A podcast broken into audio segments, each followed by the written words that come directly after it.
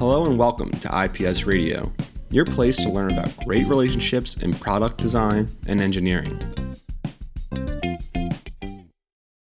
Today I am continuing my conversation with FliCharge President Cliff Weinstein. What were some of the biggest challenges you faced with the development of FliCharge, and what role did IPS play in helping you meet those challenges? Sure. So, you know, we launched um, FliCharge, uh, the consumer product line that is, on uh, Indiegogo. And a lot of people, when they go into crowdfunding, and it's a great way to launch a product, they tend to release one product, right? So the design challenge is can you get this one widget or box to the market for these backers? In our case, we were pretty ambitious and we knew that IPS could handle a challenge, but we were launching about 10 individual products. Uh, when you think about the amount of phone cases that we created uh, with FliCharge embedded into it, um, even though phone case seems like an easy design, uh, these phones are very tricky to design for, and the tolerances and just every single phone is a little different. And just syncing the electronics and making sure everything worked properly uh, was a was a colossal undertaking. And uh, they led us to be able to deliver basically on time to our backers. We were a month late, which in crowdfunding world is uh, early. How did the project unfold? And as it progressed, how did the relationship with IPS evolve?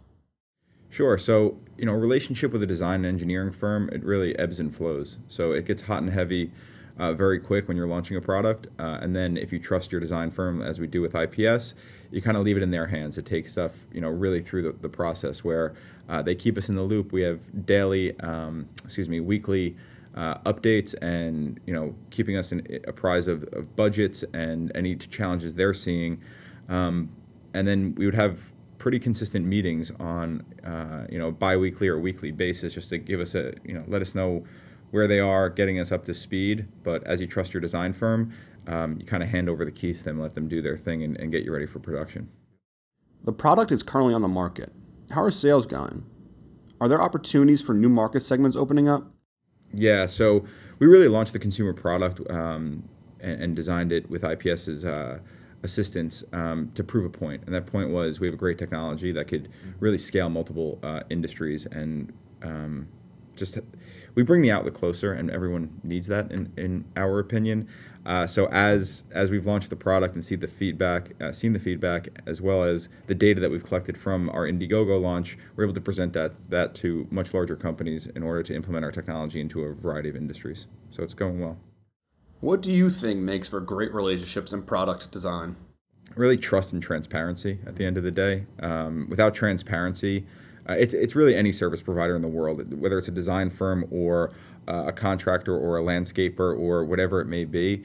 Uh, you want people that are going to pick up the phone, be very responsive to you because your business, your job, uh, your baby really is on the line here. So when it came to FliCharge, we were always the team was so deep at, at IPS and even just internally if there were if resources if we had a, a timeline to hit if resources were scarce because people were working on other projects they'd bring in external consultants and we had easy access to all of them. So we always knew exactly what was going on when it was going on, and there wasn't a time where you know you want a response immediately, uh, and we often got that. And if we didn't get it immediately, it was with within an hour mm-hmm. max. So really comes down to that transparency, and on the trust side.